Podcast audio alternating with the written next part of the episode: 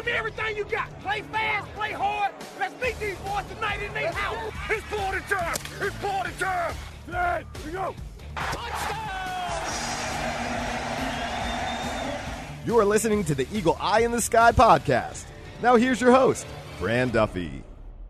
That's right. Another week and another big division matchup for this Eagles team as the Eagle Eye in the Sky podcast continues. I'm Fran Duffy, and as always, I think we've got a great show for you here on episode number 79. At the top of this week's show, we've got Chalk Talk, where I chat with Greg Cosell from NFL Films as we break down what honestly was one of the toughest losses of my time here with the Eagles from last Sunday against the Dallas Cowboys. A lot of missed opportunities for this team on both sides of the ball, and something that Greg and I will break down before we get into the New York Giants and the challenges they will present the Eagles this Sunday. Next up, we've got Scouting Report, where I want to talk about a player that the Giants are using in a role that perfectly suits his skill set, allowing him to be more productive than I would have anticipated for that defense. We have got a ton to get into, so let's not waste any time. Greg and I talk Eagles Cowboys before we get into everything you need to know about Sunday's matchup against the Giants. Let's get to that chat now in Chalk Talk.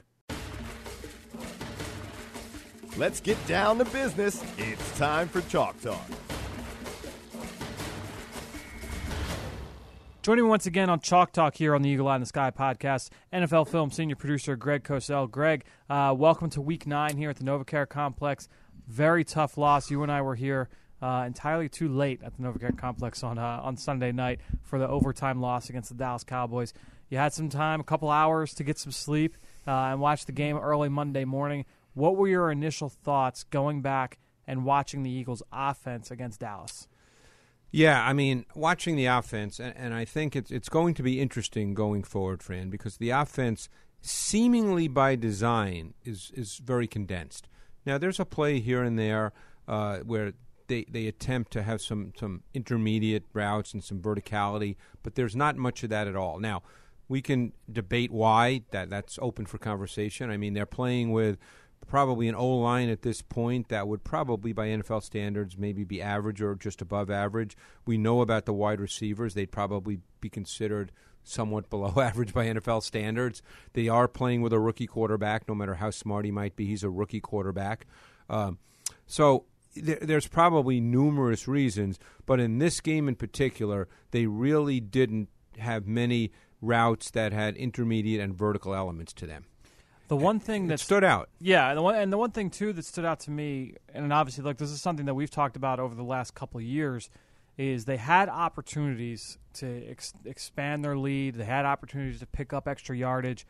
Drops obviously were an issue, but also just missed opportunities. You know, the, there was the uh, and Wentz I thought probably had his best game since before the bye. Uh, I don't know if you if you would agree in terms of uh, the Det- the loss to Detroit, right. the game against Washington, Minnesota. I thought it was probably his best game overall in terms of his ball placement, his accuracy. Uh, you saw some plays where he was moving defenders with his eyes, uh, especially in the short game. But uh, you know the the one play that stands out to me the the double screen where they had Josh Huff they sent him to the left they had Darren Sproles working the screen to the right was set up beautifully was going to be a big play and he threw it too low I know, he threw, yeah. threw it too low yeah. you know you, you, and that was a play that they hooked, connected on for right. a huge play against Pittsburgh uh, back in week three here at Lincoln Financial Field it's just some of those missed opportunities and they'll look that at that and made. think and again you can always debate philosophy and when teams are winning, there's never a discussion about philosophy. When teams are losing, there's always a discussion about philosophy. And like you said, they ran a similar play against Pittsburgh, and it went. I think it was the third play of the game or the second play of the game, and it went for 40 yards. yards. Yep. Um, but I will say this: I think in this league, it's it's hard to sustain offense consistently and therefore win consistently unless somehow by design you're attempting to push the ball down the field somewhere along the line. It's going to look, and they can say, "Hey, hey, we scored 23 points on the road, tough game. We should have won for reasons unrelated to our offense." You can always justify, and and sometimes it's true. But the bottom line point is, the longest pass completion in the game was 14 yards. Very hard in this league to win that way. So there were a couple plays where they did try to uh, try to go downfield. You know, there was the uh, there was the deep shot play that was called. I think it was fourth quarter where it was off play action. They I kept remember there it. was seven man protection, and Zach Ertz gets held up in press coverage. it. There was the scissors route uh, that they ran that he ended up checking down to Darren Sproles, where you had Zach Ertz running a corner. I think it was Nelson Agholor running a post. You talk, but that was on the touchdown drive. There was Yes. a couple of plays before. Now, see, there was a play where I thought that Carson was a little impatient. There was no pressure at all on, on him in the pocket, and I th- thought that should have been a touchdown to Zach Ertz. The you're thinking of the uh, that one I just said the the, the scissors route. Correct. Yeah. It was basically a three level stretch, a condensed three level stretch because the ball was on, I believe, the 20 yard line or the 21 yard line. Did you think that? So when I watched that play, I saw it was a it was a cover two look. You had that the, that safety in the midfield. Did you so think you're that asking he me, did he not pick up the, the late rotation, and did he not recognize it as cover three? Yeah, that's what I and you know, only and only Carson could answer that course. question. Um, but what it became, obviously, they started in a two shell, and then they did a late rotation either right before the snap or just at the snap, and it became cover three. So one of the safeties basically became uh, the flat def- or uh, for one, you know the flat defender. Yeah, defender. the call defender, yeah, sure. So. Uh, but given that it did become cover three, and given that there was no pressure on him in the pocket, my sense was you have to read that. Now, maybe he, maybe that didn't register. What goes into having a and people say you know oh it's play calling oh it's the quarterback it's the receivers everyone wants to know a one reason Well, that's- why that's never the case. Of course. So that's Right. so explain Yeah. to us all the different factors that go into any one vertical shot play downfield in the NFL. Well, normally, if you call what we call a shot play, it's normally on first and 10 or a normal down and distance situation where you have a very good feel based on film study of what the defense's tendency is in that situation. And the situation being not just the down and distance, but the fact that you're likely to line up in some form of base personnel some form of formation that by formation dictates the coverage that you're anticipating. So you know from film study that let's say you line up in a balanced 12 set with a tight end on each side and two wide receivers on the outside and a single back, you may know from film study that your opponent plays quarters to that. So what you call is a quarters beater route concept. You may know that hey, if you line up in 21 personnel, well, which the Eagles don't necessarily, but I mean, in a formation like that, with Sure. maybe someone in the backfield or, or sort of a wing tight end, that you're going to get cover three, then you call a cover three route beater. So that's what you do to try to create shot plays is it's all based on tendency and probability of what you anticipate from the defense based on your personnel your formation and then you can design intermediate and vertical route concepts to break down that anticipated coverage. Yeah, it, it seemed like, and it was interesting because it seemed like that there were a, a bunch of their uh, shot plays, their vertical plays, were cover three beaters in in what they had called uh, in that game. So it was just really interesting to see, you know, what happened on a play by play basis. Like you said, there weren't many of them. There No. were only there were only a handful. Uh, but just looking at those instances and seeing what happened to cause the ball to not be thrown vertical, it was something different every time. So, And you know, you could say you could make the argument that their offense did show some sustaining qualities, um, and they, they each week it seems they run the ball sort of quietly but effectively. I mean, obviously Sproles this week was the number one ball carrier. I think he had 15 rushes for. Uh, I know he had over 80 yards rushing. Yep. Um, you know, so they run the ball sort of quietly but effectively, but it's just hard to in this league to consistently go 12, 13, 14 plays against good defenses. You know, and, and look, we talked the week before when they beat Minnesota, the nature of that game with the Eagles defense just shutting down totally the Vikings offense made that game a little different than your normal NFL game. You know, last night um, or, or Sunday night against the uh, the Cowboys, overall, I thought their defense played well, but it's it's you know the Cowboys have a lot of weapons on offense, as we Right. know, Yep. a really good O line, and it's hard to shut down a team with that many weapons and that strong an O line for four quarters. Yeah, it's uh, it certainly was a, a big test for both sides of the football. We'll talk about what we thought of the defensive performance as well. But real quick, when you look at the run game, let's talk about the offensive line. What did what did you see from the guys up front in this game against Dallas? I thought they played well. Uh, in fact, we, you and I were talking about Vaitai at right tackle. I thought he actually played very well. There were a number of outside runs, tosses, just outside runs where he was a puller. He looked really athletic, moved very, very well. You know, I was watching him pretty much on every play, and uh, again, I'm not grading him like the coaches are, so I'm sure he didn't get a plus grade on every play. But there were no glaring bad plays. I didn't think so anyway. It didn't Um, seem. I no. went. I actually went back today, earlier today, Tuesday, uh, and watched every snap, just focusing on Vaitai, Yeah, just to see what I you saw. didn't see any glaring bit, right? Yeah, he had a couple plays where Yeah. he ended up on the ground. You know, obviously it wasn't a positive like you said on every Right. single play, but overall it was. I thought he didn't sure short circuit the game. offense. No, let's put it that way.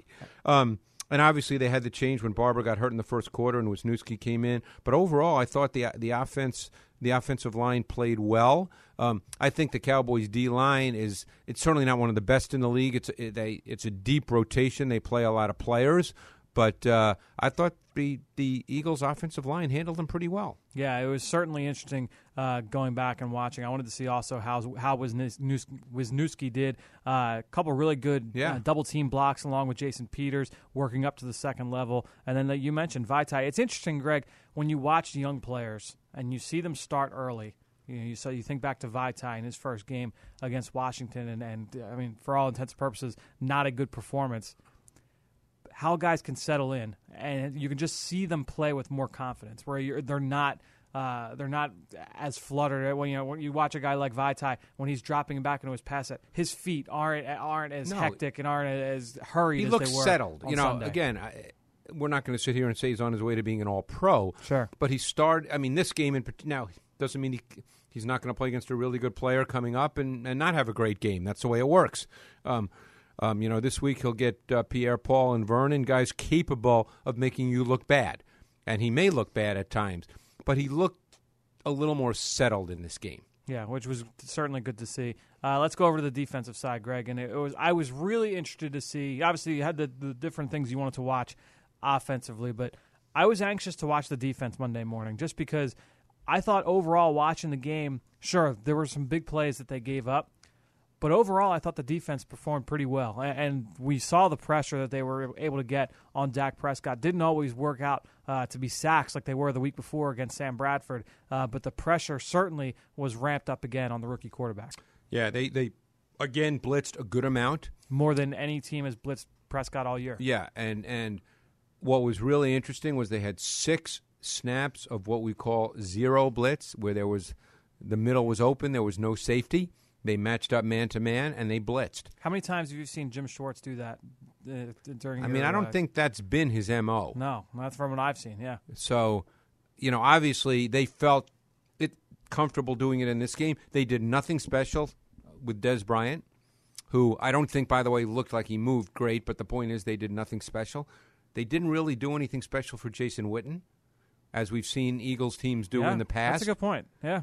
So they just pretty much lined up and played. And uh, I thought overall they played pretty well. There weren't, there weren't designated doubles really on, No. on Beasley. That's I, didn't, No. I actually didn't even think about that. No, That's And a good they- point. Yeah, they played um, nickel. Uh, I think they played one snap of dime that I remember, uh, but they played all nickel pretty much. And what they did is they kind of rotated Jenkins and Jalen Mills in the slot. I tried to get a feel for how they were doing that, but then it kind of went out the window, so I didn't worry about that anymore because Right. I thought maybe they were playing the big nickel with Jenkins in the slot on normal down and distance, and then I got to a lot of first downs and normal down and distance where it was Mills in the slot, and I said, okay, that's out the window. Let's just watch. Let's not waste my time trying Right, to figure out trying right, to chart this. right. Uh, it, wa it was interesting just seeing how they were deploying uh, the guys in the secondary. You mentioned all the different pressure schemes, and it wasn't just the cover zero, but also the way that they pressured empty. Uh, lots of different zone blitzes as well. You saw a couple overloads, some zone exchanges as well. Uh, the same blitz that they used to get Nigel Bradham a sack a week ago, they ran on the very last play regulation. Ended up being Connor Barwin that came free. Uh, he was unblocked as Right. Tyron Smith blocked Nigel Bradham. Uh, so it was interesting seeing all the, the variety of blitzes as well. Yeah, and we did chart the blitzes, and, and just the way we charted anyway is there were 13 of them, and six were zero, six they Wow. played cover one, and only one did they play zone. So basically, they were man blitzes. 12 of the 13 were man blitzes. What's that tell you? Well, I mean, you don't do that if you don't feel comfortable matching up. If you think you're going to get burned on the perimeter, you don't. Certainly, you don't go zero. Yeah, that, that's that, that's I was. Yeah. that's really surprising. Now, the other thing it might tell you is they felt that Prescott, you know, and he's a rookie too. I mean, you know, a lot of people have him in the Hall of Fame, but he's a rookie, and you know, I thought they got him off his game.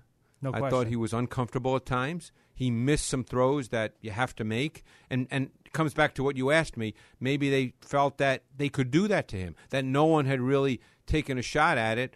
And we know how Jim Schwartz feels. He's got a little arrogance in him, and maybe he felt, you know what, this guy's a rookie quarterback. We're going to make him have to see some things he hasn't seen, and we're going to have to make him play faster. What'd you think of the guys uh, up front going up against this Dallas offensive line? Uh, Fletcher Cox, in particular, going up against Zack Martin, Travis Frederick up front. You know, I thought Cox played pretty well. I mean, you know, Elliott had some very good outside zone runs with great vision and great patience. And, the, you know, I those were good runs. I thought he got through some small cracks. I thought, as I said, he showed great vision. But I didn't think this O line, uh, excuse me, their D line was consistently moved. No. You know, I, I didn't, and they did what we talked about last week. If you noticed, did you notice how the linebackers they did not play laterally?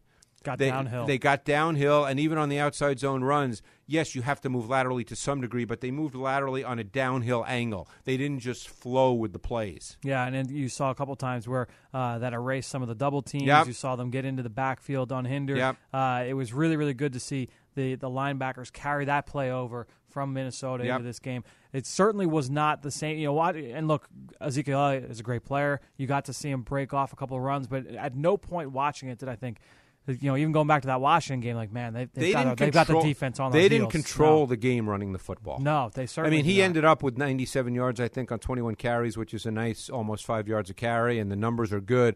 But as you watch the game, and, and obviously we watched it live and we both watched it on tape, I there was never a time I felt like they were controlling the game running the ball. No, certainly not. And you saw uh, really strong play, like you said, from linebacker Jordan Hicks, Nigel Bradham, Mychal Kendricks is uh, two weeks in a row uh, is playing at a pretty high level. Let me ask you a question. We talked about Fletcher Cox. How did Beau Allen, Destiny Vaeao look to you uh, playing in place of uh, Bennie Logan, who was out of this game? How did those guys look inside? There were a couple of plays, and I, I think it was Vaeao where he got moved pretty good with double teams. And, uh, you know, Beau Allen is one of those strange players because he's, you know, he doesn't look the part, but I, I think he, he hangs in there and plays pretty tough. You know, I think I, I think at the end of the day he's a rotational, which is what he's meant to be. Obviously, Bennie Logan is has you know is, has missed games. Is he due to play this week? We I. I think it's kind of a week to week thing. I guess we'll find out. Right. Doug Pederson has his press conference Wednesday. Right. Uh, we'll find out more. because uh, I think they miss Logan clearly. I mean, Logan was having a f- tremendous year, um, but I, think I think Allen has played well in his role. This was the the first week where I thought Vaeao, you know, and playing more snaps that he struggled a little bit. So as, as we transition into this game against New York, uh, and you look at this New York Giants offense, obviously uh, Ben McAdoo, the head coach, him coming from uh, from Green Bay previously as the offensive coordinator there, as the quarterbacks coach there, became the offensive coordinator in New York and was promoted to head coach.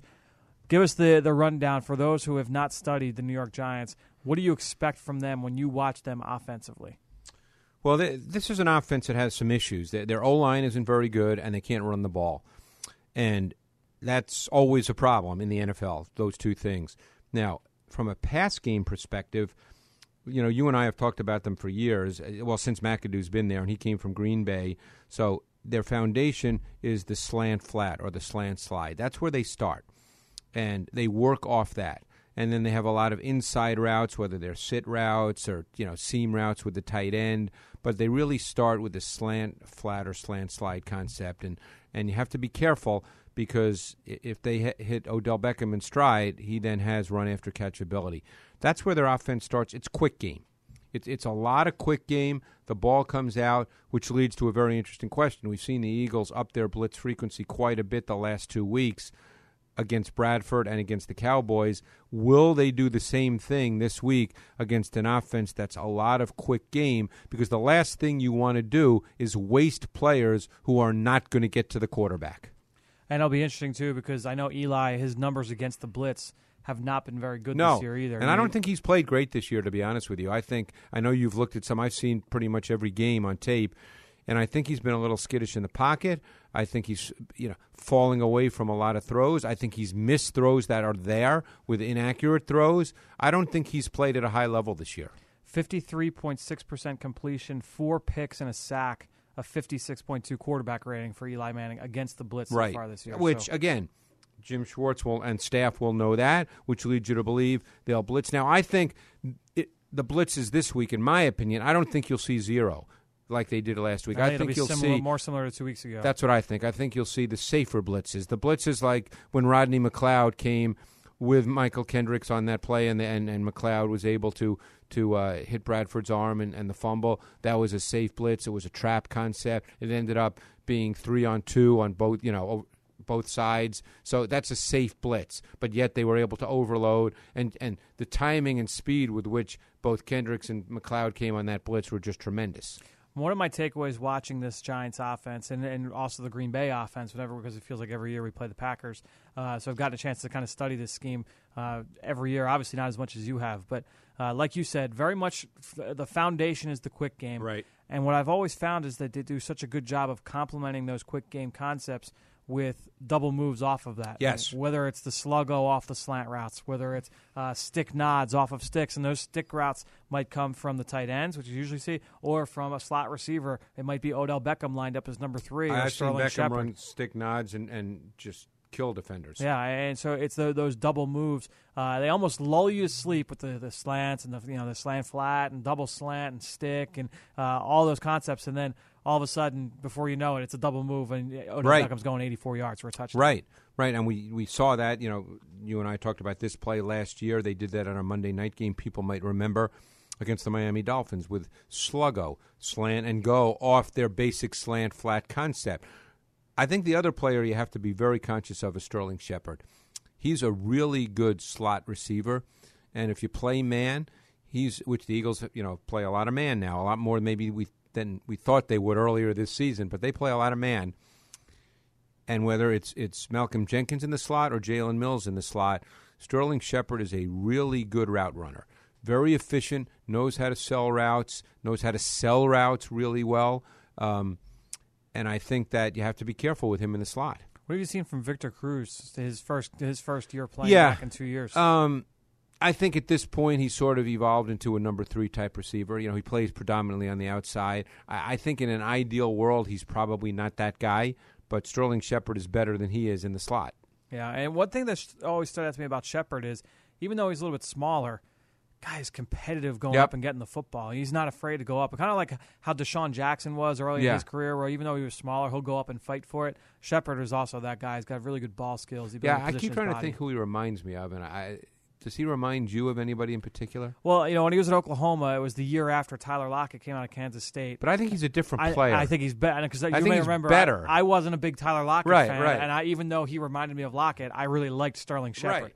So and, it was a little and- bit weird. And I way. didn't. I mean, I actually like Shepard far more than Lockett coming out. Yeah. So it'll be interesting. And then when you talk about this run game, like you said, not a lot of success No. on the ground. That being said, one of their big plays, and we've seen every single offense run this against the Eagles. Shotgun power. and shotgun power, yes, and Yeah. also the trap play. Oh, trap play. The trap Yeah. play, the, the, and there was one that I think it was it was it may have been Vereen, may have been against the Redskins in Week One, um, or earlier. Well, it's a year. great- a beautiful. It's a great run against a penetrating D line, and certainly against a penetrating three technique like Fletcher Cox. And you mentioned the other night, I think Elliott had a 15 yard run on trap, and Zack Martin did a great job of making it look like with his first step he would block Cox, and Cox went to basically engage him, and then Martin was gone because it was a trap, and, and Fletcher just basically fell to the ground. When was the last time you saw Dallas run a trap play?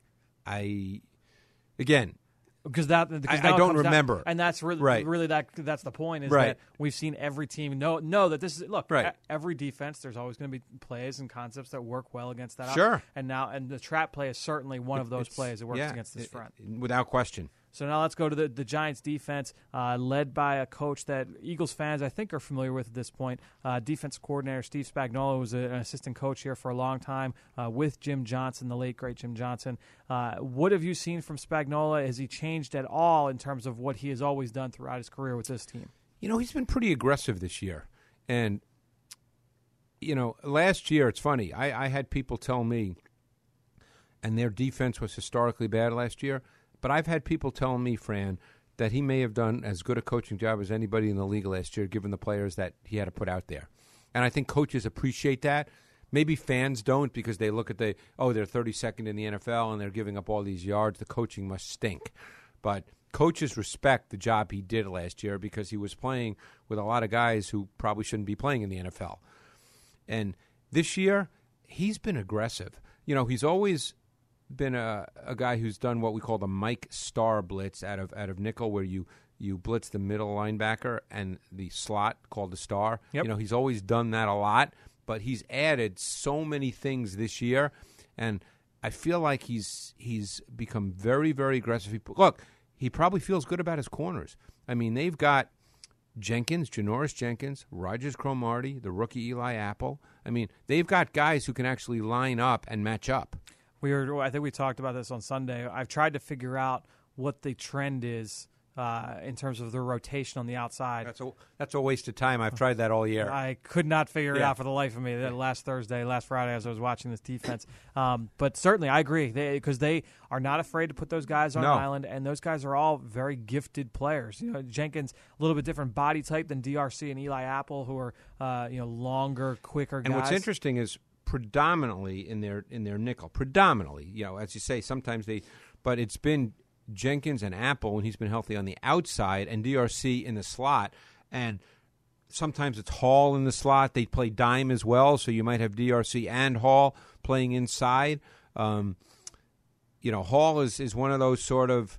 Uh, he's kind of a converted outside corner who who can't do that anymore, and now he's kind of a combination slot slash safety almost, and they blitz him as well. So they have the linebacker Jonathan Casillas. So I think it's developed into a pretty Yeah. nice player. Talk about the safety Landon Collins. You know, because a guy Yep. that was. Uh, it was pretty controversial. I don't want to say controversial coming out, but uh, a lot of people were really, really high on him. Others, I think, like the both of us, saw the good, but also were a little bit worried in terms of he needed to land in the right situation. How do you think he's being used right now in this scheme with Steve Spagnuolo? I think Spags now has the luxury of playing him to his skill set, which he's essentially a box safety. And again, guys who are box safeties, that doesn't mean every snap they're in the box, but he's essentially a box safety. He blitzes him. The one thing that he does do, and he's gotten better at, is he will match up to tight ends if they play man, uh, and he is better at that than he was last year. Um, but for the most part, he's being used as an aggressive, challenging line of scrimmage type player as opposed to a deep sa- safety. He's not really a single high safety. That was my concern coming out of Alabama. Right. Was you know did he did he have the range, the, Right. the athletic ability to play uh, as a deep third player in the middle of the field? And I don't think he ultimately does. So if you're truly interested as a coordinator in interchangeable safeties, he's probably not your guy.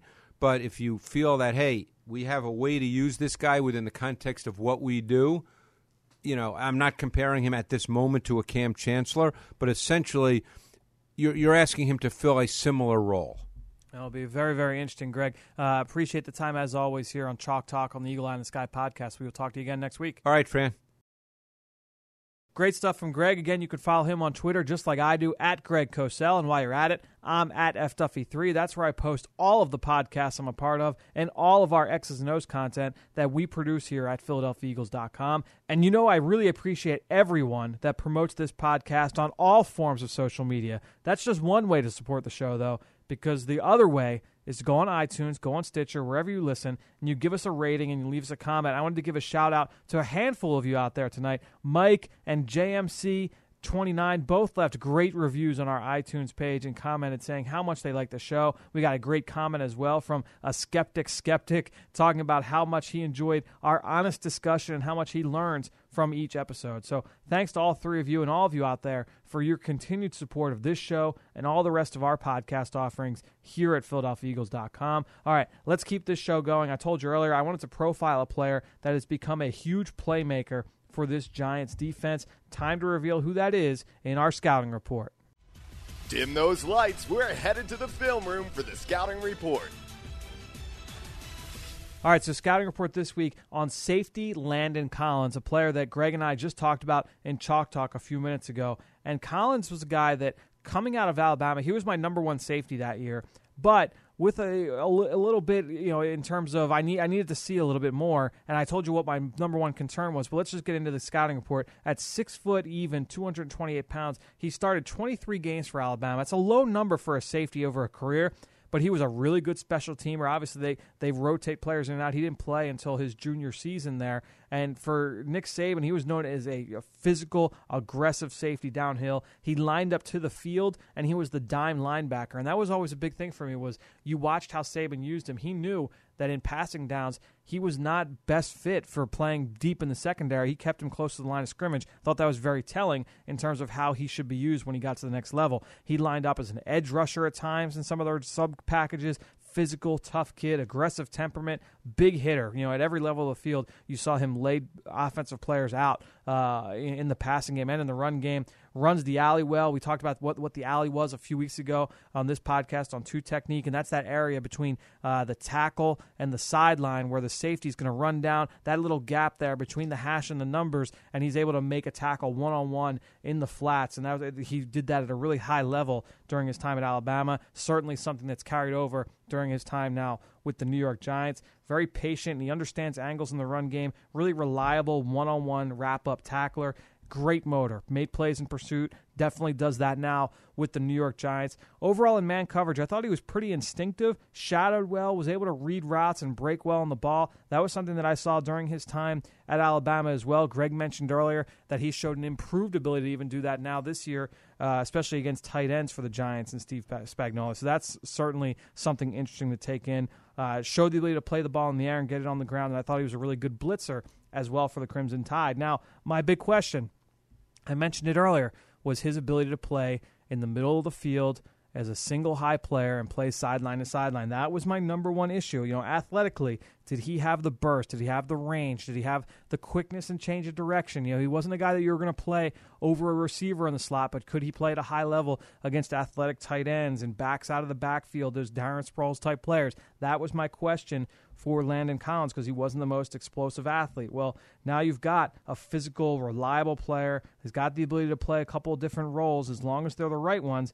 And my lone reservation, like I said, was that range, but I thought he was a plug and play player in a box safety role. He has really come into his own this year. He's playing all over the field. He had a pick six uh, against the LA Rams a couple weeks ago out in London. Just shows the ability to, to impact the game in both the run and the pass, and they're just using him in a perfect, perfect situation for his skill set. So, uh, which is always good to see whenever you evaluate guys at the college level, seeing them used in a way that you kind of envisioned when you watch them with their college team. But uh, great stuff from Greg and all of you out there listening, whether you're on iTunes, Stitcher, iHeartRadio, TuneIn, Spotify, Google Play, and of course on PhiladelphiaEagles.com and the Eagles mobile app. Thank you. And if you get the time, again, rate the show, leave us a comment, let us know what you think. Don't be afraid to leave a question on there. I love the ability to answer it on the podcast and get in depth on everything and anything that you guys are want to know. So wherever you listen, you just go, you shoot us a comment, and wherever you listen to the show, and I will answer it here. All that being said, I think that'll do it. Another show in the books here on the Eagle Eye in the Sky podcast for everybody here at the NovaCare Complex. I am Fran Duffy. We will talk to you next week.